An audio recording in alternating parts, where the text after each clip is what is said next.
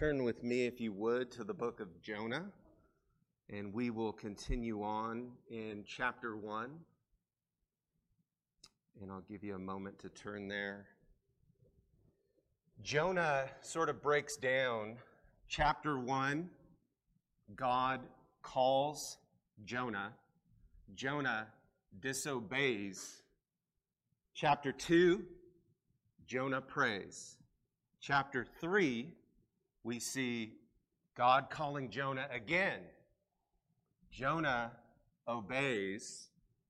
And then chapter 4, Jonah prays. That's how the book breaks down if you want to read through it this week and just kind of see how it all fits together. But let's come before the Lord in prayer, shall we? Father, we thank you for the book of Jonah. We thank you for the many lessons it teaches. But Lord, we thank you most of all that it introduces us to you, our great God. Ultimately, the book of Jonah ministers to our soul your words and breathes faith into our hearts. And if we have ears to hear, oh, what glorious truth it has to hold for us. And so, Father, I pray that you would come upon the preaching of the word because it's not unto us, Lord. It's not unto us, but unto your name that we want to give glory. And your word is a shining light, it is a compass to our soul. It is life giving, and it is what imparts faith. Faith comes by hearing, and hearing by the word of God. And so I do pray that as we get into the book of Jonah, that we would be helped, helped along today. In Jesus' name, amen. So, when I was a toddler, I was a bit of a runner. And I, so I'm told, my, my parents often tell the story of me two years old, and somehow I got out of the door and I started running, and we lived in a cul-de-sac, and so I start running down the street in my birthday suit. So I'm running and running and running, and my mom and dad are tearing after me, and, and they're just chasing me. And there's about 30 homes as you go down the street all the way down. And I am just taking off on the run. And they're in hot pursuit, kind of frantic. They don't know if cars are coming, they don't know what's going on. Plus, if I fall, that's going to be bad news, right? So they just pursue me and pursue me. And finally, they catch up and grab me up. And they never forget telling me that story of how I was on the run, but they were in hot pursuit. And ultimately, they caught up to me. And our story in Jonah is just like that. Jonah is on the run He's running from God. He's been called, right? He's been called, and now he's on the run from God. And he's made arrangements, paid for a ship to Tarshish, and he's headed away as far away from Nineveh, that wicked city, that Assyrian enemy that he doesn't want anything to do with. And he's on the run the complete opposite direction. And God is in hot pursuit of Him. That's what we're going to be talking about today. Jonah is a running prophet, but he has a pursuing God.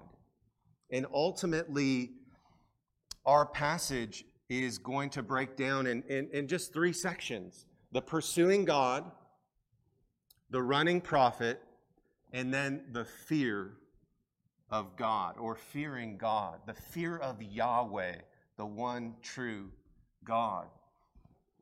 So turn with me, if you would, to Jonah chapter 1 and verse 4, and we'll read our story. But the Lord hurled a great wind upon the sea, and there was a mighty tempest on the sea so that the ship threatened to break up. And then the mariners were afraid, and each cried out to his God. And they hurled the cargo that was in the ship into the sea to lighten it for them. But Jonah had gone down into the inner part of the ship and laid down and was fast asleep. So the captain of the ship said to him, What do you mean, you sleeper? Arise and call out to your God. Perhaps the God will give us a thought that we might not perish. And they said to one another, Come, let's cast lots, that we may know on whose account this evil has come upon us. So they cast lots, and the lot fell on Jonah. Surprise! the lot fell on Jonah. And then they said to him, Tell us, on whose account this evil has come upon us? What is your occupation? And where do you come from? And where is your country? And, and what people are you? And he said to them, I am a Hebrew, and I fear the Lord, the God of heaven, who made the sea and the dry land. And then the men were exceedingly afraid and said to him, What is this that you have done? For the men knew that he was fleeing from the presence of the Lord because he had told them. And then they said to him, What shall we do to you that the sea may quiet down for us? Kind of feel that. what should we do to you?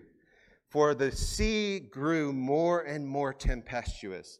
And he said, Pick me up and hurl me into the sea, and then the sea will quiet down for you. For I know it is because of me that this great tempest has come upon you. Nevertheless, the men rowed hard to try to get back to dry land, and but they could not, for the sea grew more and more tempestuous against them. Therefore they called out to the Lord, "O Lord, let us not perish for this man's life, and lay not on us innocent blood, for you, O Lord, have done as you as it pleased you." So they picked up Jonah and hurled him into the sea, and the sea ceased raging. And the men feared the Lord exceedingly, and they offered a sacrifice to the Lord and made vows. And the Lord appointed a great fish to swallow up Jonah. And Jonah was in the belly of the fish three days and three nights. You can't make that stuff up. That is God at work pursuing his prophet in a powerful way, even though Yahweh, the King of Israel, the Lord who made heaven and earth, has a prophet going the wrong direction, he's going to be sure by the end of it that this prophet gets on the right track. And he's going to do some amazing, glorious, incredible realities in the midst of this. So, point number one pursuing God. We see it right there in the text, right? Verse 4 But the Lord hurled a great wind upon the sea, and there was a tempest on the sea, so that the ship threatened to break up. God, and, in the Hebrew, is like he threw a spear. That's the kind of idea. Uh, he, he chucked a storm after his prophet. Jonah had been running as far away from God as he could possibly get, and he did not get very far. And the Lord threw a storm after his prophet.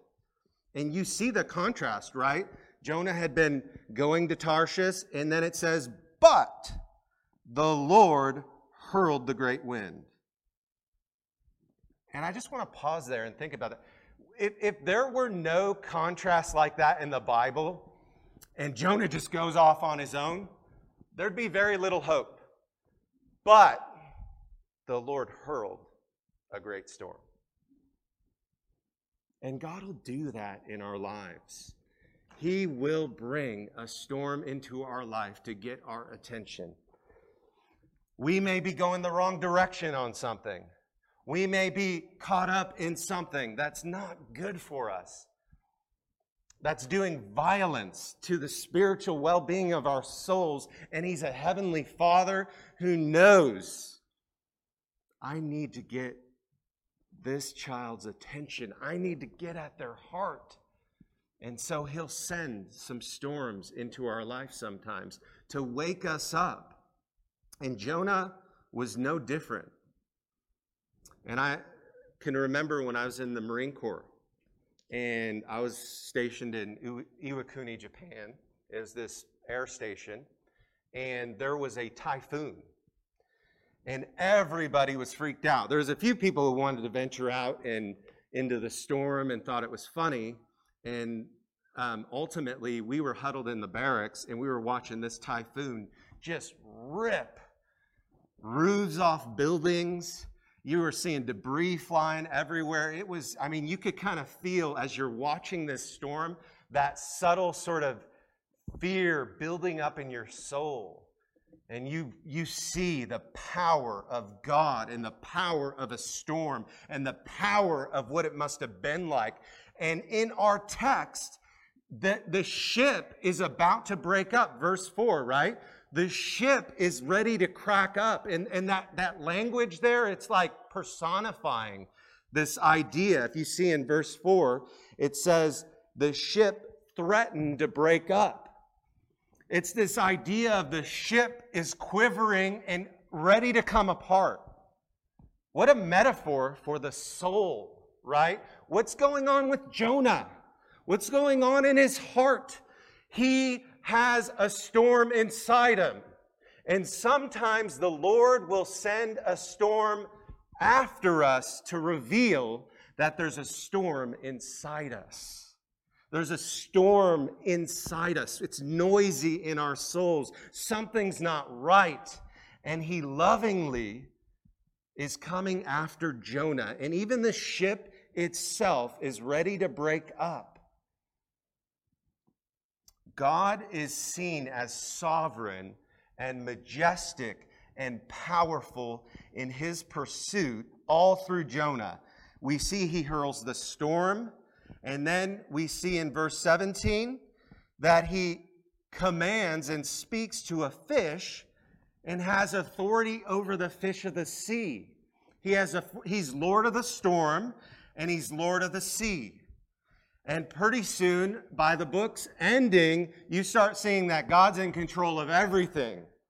The lot is cast in the lap and it falls on Jonah. I wonder who was behind that. The Lord is sovereign over every molecule in the universe. There's not a rogue molecule, as one person once put it. Think about what that means for us. The trial that you're going through right now, it's not an accident. It's not, oh, this just happened to be this way. God is up to something. And often our trials are doorways into deeper dependence and fellowship with the living God. And ultimately, Jonah has the Lord knocking on the door of his heart. But what do we see? What do we see that this prophet's doing? It's odd, right? The, the sailors get it. The sailors in verse 5, the mariners are afraid and they each cry out to all their gods. I mean, calling all cars, calling all cars. Is there any God out there who will help us? That's kind of the idea, right? They're trying to get as much help. And, and the problem is, any old God won't do. And Jonah is in the belly of the ship. And verse 6 says, he's fast asleep. He went down into the deepest part of the ship and he's fast asleep and God has thrown a typhoon on him to let him know, I'm not done with you, Jonah. I'm not done. And the odd thing is, the sailors, the mariners, see that this is a desperate, deadly storm and they're in trouble. And Jonah is fast asleep at the bottom of the ship and I wonder if the Spirit is trying to communicate that it's exhausting to run from God. He had been running, he had made arrangements, he had paid a fare, he had gotten as far away from Nineveh as possible, and he was just exhausted. Because when you run from the will of God, you're kicking against the goads, as Paul said, or as Jesus said to Paul, Why are you kicking against the goads? You think you're serving God and you're fighting against God. And ultimately, Paul had to get knocked off his horse, right? On the road to Damascus, Jesus appears to him and he gets reset a little bit. And he becomes one of the boldest missionaries the church has ever seen. And Jonah is fast asleep when the sailors around him are, are perishing, or they think they're perishing, and he's snoozing peacefully in hibernation. I wonder if that's where some of us might be at asleep on the boat when everything around us is chaotic, asleep on the boat when there are spiritual needs around us. There are pagans around us. There are people who don't know Jesus who are on their way to perishing in the waters of God's judgment if we don't wake up and arise.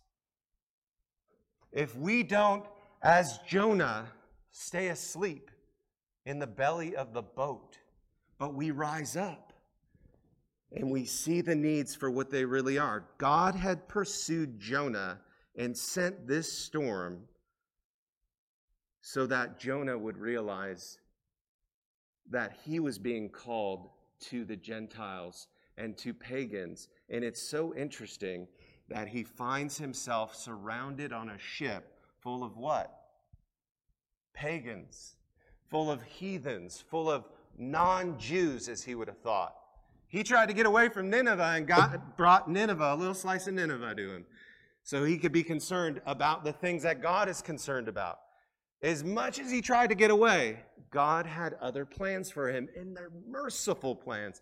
They're gracious plans. They're awe inspiring plans because God has been chasing him down. And God doesn't really have to lift a finger, He just storm. I get, get, get you a nice group of sailors who are dialed into what I'm doing because they're desperate. Another little side lesson we see in verse um, 5 is that the sailors start crying out to their gods and they start hurling all the debris they can, all the cargo of the ship into the sea. And I just thought about it, and, and false religion always emerges when we're afraid, when we're desperate. How many people have to face absolute terror before they begin to look up? How many people have to experience utter, destitute emergencies, crises, before they will call out, before they will come to some kind of help? And they're grasping for any religion they can at this point on this boat. And many people do that. But there's only one God who will answer. There's only one God who answers. And he's the God pursuing Jonah. Point number two we've seen God pursues Jonah, but now we see Jonah is running we see Jonah is sleeping.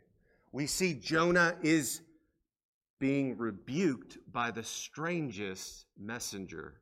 Let's look at this, verse 6. So the captain came and said to him, What do you mean, you sleeper? Arise and call out to your God. Perhaps the God will give us a thought that we may not perish.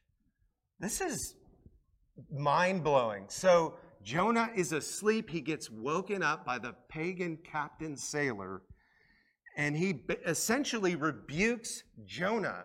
So God sends this captain into Jonah's quarters to wake him up and tell him to pray. Have you ever been rebuked by a non believer about living out Christianity? It's a pretty amazing experience when that happens, when you know that you're wrong in some way. And there's, there's a contrast between what you're showing people and what's really going on in the heart. And they call you out. Sometimes God will do that. And God was doing that to Jonah. Jonah's not only not praying, and Jonah's responsible for the whole thing in some ways, but Jonah gets called out by this pagan sailor to begin to cry out to God because he hasn't taught. And if you notice, Jonah hasn't even spoken in the book yet. He doesn't talk to God, or he doesn't talk until verse 9. So Jonah's silence is a reminder of just how grave and just how far gone he had gotten. But he's about to be caught. Look at verse 7. This is comical. Like, verse 7 And they said to one another, Come, let us cast lots, that we may know on whose account this evil has come upon us. So they cast lots, and the lot fell to Jonah. Casting lots was, was a very common way to try to discern the will of God in the Old Testament and also in pagan religions, they would do that. And they would just, it's kind of like rolling the dice. And the Proverbs reminds us that the lot is cast in the lap, but its every decision is from the Lord. And ultimately, these sailors are trying to find out who is responsible. They've tried everything they can do, their own kind of way to kind of save themselves, throwing stuff off the boat, crying out to all their false gods. Nothing's working. We better cast lots. We better find out what's going on. And the lot falls to Jonah. Busted. Jonah is responsible, and the sailors know it. Verse 8 Then they said to him, Tell us on whose account this evil has come upon us. What is your occupation, and where do you come from? What is your country, and what people are you? Can you feel the interrogation there? It's like CSI, Blue Bloods, that sort of thing, and they're in the interrogation room and they're just peppering him with questions. Boom, boom, boom, boom, boom. We want to know what's going on. We're about to die. You're asleep. And all of a sudden, the lot's calling you out. Something's up. And Jonah's going to have to come clean. So the prophet sleeps. He gets rebuked and woken up. And now he's going to have to confess. And he's going to have to declare. And he's going to have to share a message. And it's almost like a little microcosm of what God wants him to do with Nineveh he's going to have to testify to who this God is that brought the storm upon him. And for the first time in the book, we see Jonah speak. Verse 9. And he said to them, I am a Hebrew, and I fear the Lord, the God of heaven, who made the sea and the dry land. And then the men were exceedingly afraid, and they said to him, What is this that you've done? For they knew that he was fleeing from the presence of the Lord because he told them. Now, Jonah confesses number one, I'm a Hebrew. That would tell all the foreign people that he is a Hebrew. He follows the God of Abraham, Isaac, and Jacob. And notice the description tells you something. I fear the Lord. I worship the Lord. I have reverence and awe for Yahweh. And if you will remember, this is the one who put 10 plagues on Pharaoh and he bowed the knee. This is the one whose voice came in a burning bush. This is the one who rains down fire and sulfur on Sodom and Gomorrah. This is the one who the pagans actually have heard whispers of and has struck terror in the hearts of the Egyptians and the Assyrians. One day, Yahweh slaughtered 187,000 Assyrians with a single angel because they were coming against his king. So perhaps the sailors would have known when he said, I'm a Hebrew, I fear the Lord, the God of heaven. He's in control of the storms, who made the sea, he's in control of the tempest, and he made the dry land, he's in control of all things. This God is sovereign, and this is the God that Jonah begins to declare. And it's kind of couched in a confession. It's me, guys, but it's my God who's doing this. And they were greatly afraid. And perhaps what this world needs most is to experience the fear and awe of the majestic King of all the earth. Because men will not give up their religion unless the fear of God falls on them. Unless you begin to get afraid.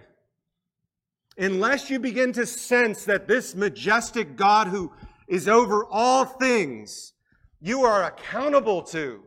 And it does not matter that you are worshiping false gods as a maritime sailor. And it does not matter that you were worshiping false gods in some far off land. Whether it's the pantheon of Hinduism or whether it's the false gods of any other religion, when the real God shows up, the people fear and they tremble because he is an awesome God. But that's not all. He's a compassionate God, right? He's merciful and compassionate. Chapter 4, verse 2 reminds us Jonah, says, Jonah is going to recall I knew you were going to do this, Lord. I knew you were compassionate and merciful, and that's why Nineveh is repenting, and that's why you're relenting of this disaster. He's awesome. He's fierce, but he's compassionate. And if you turn from your sin, he will forgive you if you put your trust in the one he sent, who's the true Lord of all the earth, you can be saved. Because there was another storm about 800 years later, and the disciples were in the boat. And Jesus was fast asleep in the boat, interestingly. But he just had peace. He wasn't running from God, he was doing the perfect will of God and a fierce storm came upon the Sea of Galilee. And if you remember what happened, everybody was terrified. It was like a white squall out on the Sea of Galilee. And Jesus gets up and says, Oh, you of little faith. And he looks at the storm and he says, Peace, be still. And what happens? The storm ceases and they begin to get terrified. And they mutter to themselves, Who must this be? That even the wind and the sea obey him? He casts out demons and he calls the storms to cease and they stop. Who is this man? Who is he if not the living God? Who is he if not the Son of God? And Jonah is testifying to Yahweh. And Jesus would take the name of the Lord, the great I am, the one who was the voice from the burning bush. Jesus is God in the flesh. And ultimately, Jonah was pointing forward to that. Point number three we've seen ultimately God pursues, Jonah runs, and now we've got a little foretaste the awe of God, fearing God. Let's take the rest of the chapter, starting with verse 11, and unfold it a little bit. Then they said to him, What shall we do to you that the sea may quiet down for us? For the sea grew more and more tempestuous. And he said to them, Pick me up and hurl me into the sea, and then the sea will quiet down for you. For I know it is because of me that this great tempest has come upon you. So Jonah is, he's, he's basically saying, Toss me in, and it'll all be better. I'm the reason why this is happening. Just, just toss me in. And it's hard to know whether he's got suicidal tendencies or he's just like, listen, I'm going to help you out. If you deal with me, this will all stop because I've been running away. And he's already told them that. So he told them the whole sordid tale, and they're afraid, and there's nothing but fear kind of dripping from this passage when it comes to the sailor's response. And ultimately, Jonah is trying to help them in some way because he's just forced to it. Verse 13 Nevertheless, the men, you got to give it to the sailors, they rowed hard to try to get back to land. They didn't want to. Uh, if, we kill this prophet and his God did all this business, we are in trouble with a capital T. And they didn't want any of it. So they're trying to get back to shore. They're trying to get back to dry land, dry land. For the sea grew more and more, and it just got worse, didn't it? It grew more and more tempestuous. It's just going back from bad to worse. You, you, you can't get your way out of it unless you do, it God's way. So, verse 14 Therefore, they called out to the Lord, and this is interesting to me. The first time that we see somebody pray in this story to the true and living God is not Jonah, it's the pagans. Look, verse 14. Oh Lord, let us not perish for this man's life, and lay not on us innocent blood, for you, O Lord, have done as it pleased you. So they picked up Jonah and they hurled him into the sea. The Lord hurled a storm. Now they're hurling Jonah into the sea, and the sea ceased from its raging. And you got to imagine that. They just, they, man overboard, and he goes in. And they're just like, Lord, please don't lower the boom on us because he told us to do it. He's your prophet. Let's just try to, you know, we're just doing the best we can. They just want to make sure God knows they're innocent of this man's blood. And verse 16 says, The men feared the Lord exceedingly. There's a double emphasis. They were greatly afraid at first when they were tossing cargo into the sea. Now they're moving from just a fear of the power of God to the worship of the living God. They feared the Lord exceedingly, and they offered a sacrifice to the Lord, and they made vows. Can you believe that? They offered a sacrifice to the Lord, and they made vows.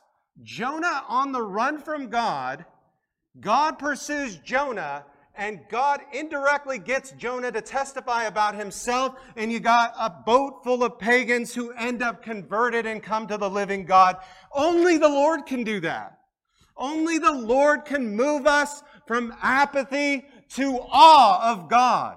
Only the Lord can move you, brothers and sisters, from apathy and sleep to awe of the living God? Will you cry out to the Lord and say, Give me awe of you, O God? Will you grant us that we would be not asleep in the boat, but in awe of you, seeing the needs of the pagan sailors in the world around us? Oh, that we might see the needs around us in Smithfield in Henry County, in Oldham County, needs. In your families, needs. If we will but have eyes to see. Oh, what the Lord might do. Jonah was trying to do the opposite of what God wanted, and he ended up indirectly used of God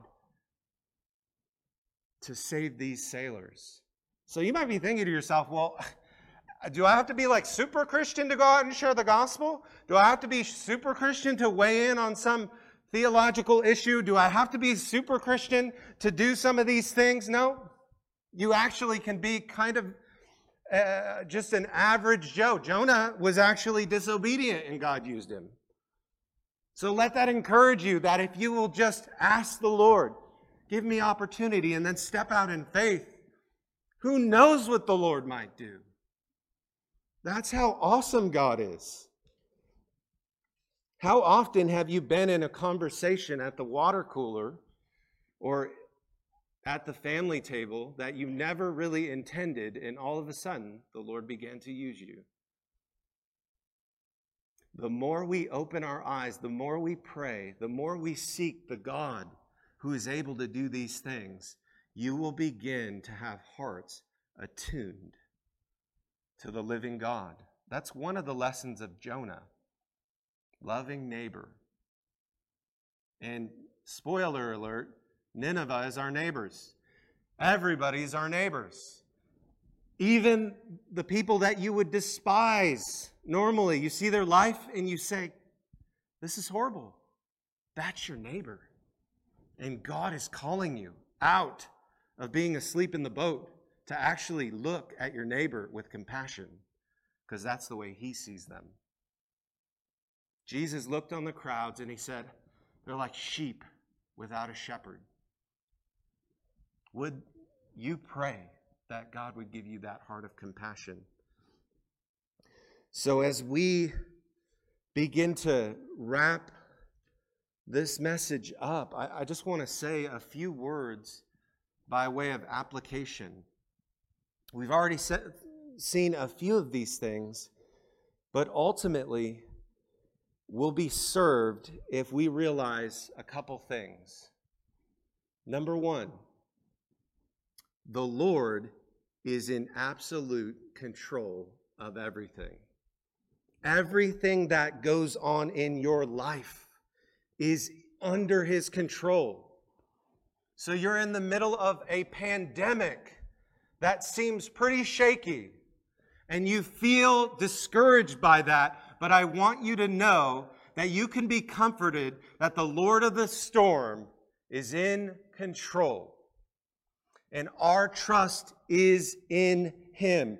The Lord is our God in the heavens, and he does as he pleases in verse 15, the sailors, or sorry, verse 14, the sailors even recognize, Oh Lord, you have done as it pleased you. The Lord is in control of your life. And if you submit to Him in the midst of trial, you will experience the surprising, glorious grace of God. He's an ever present help in a time of need.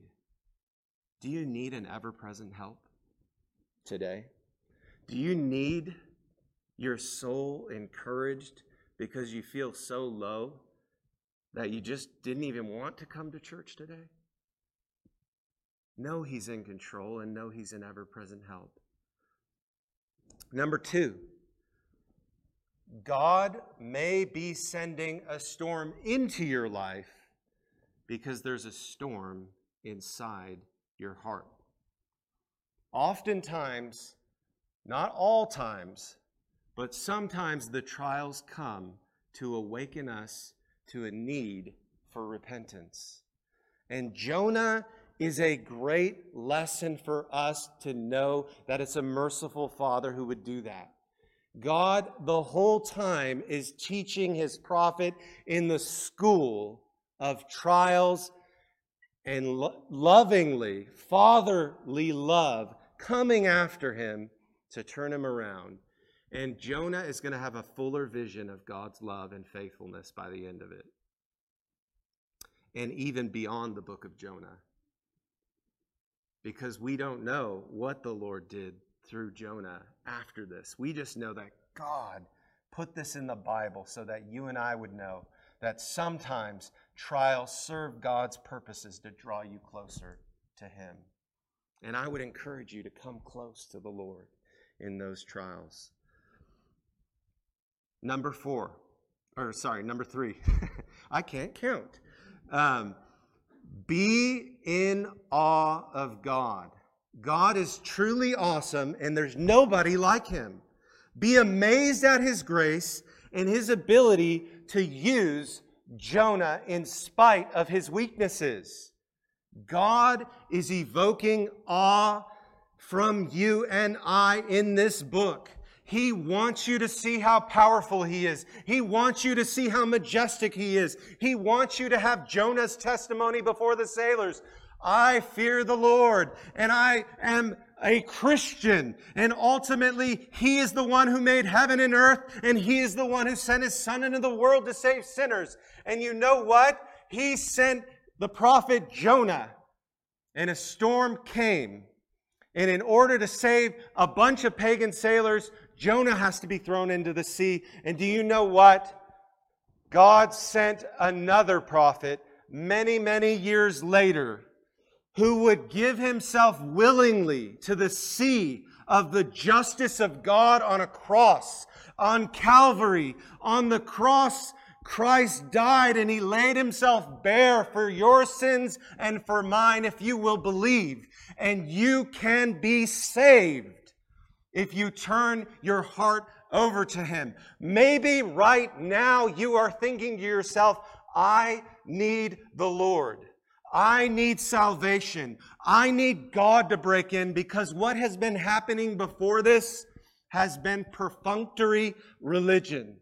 It's been mechanical. Jesus said to the Pharisees, What did he say to them? You're like whitewashed tombs. Outwardly, you look good. Inwardly, you're corrupt, like dead men's bones.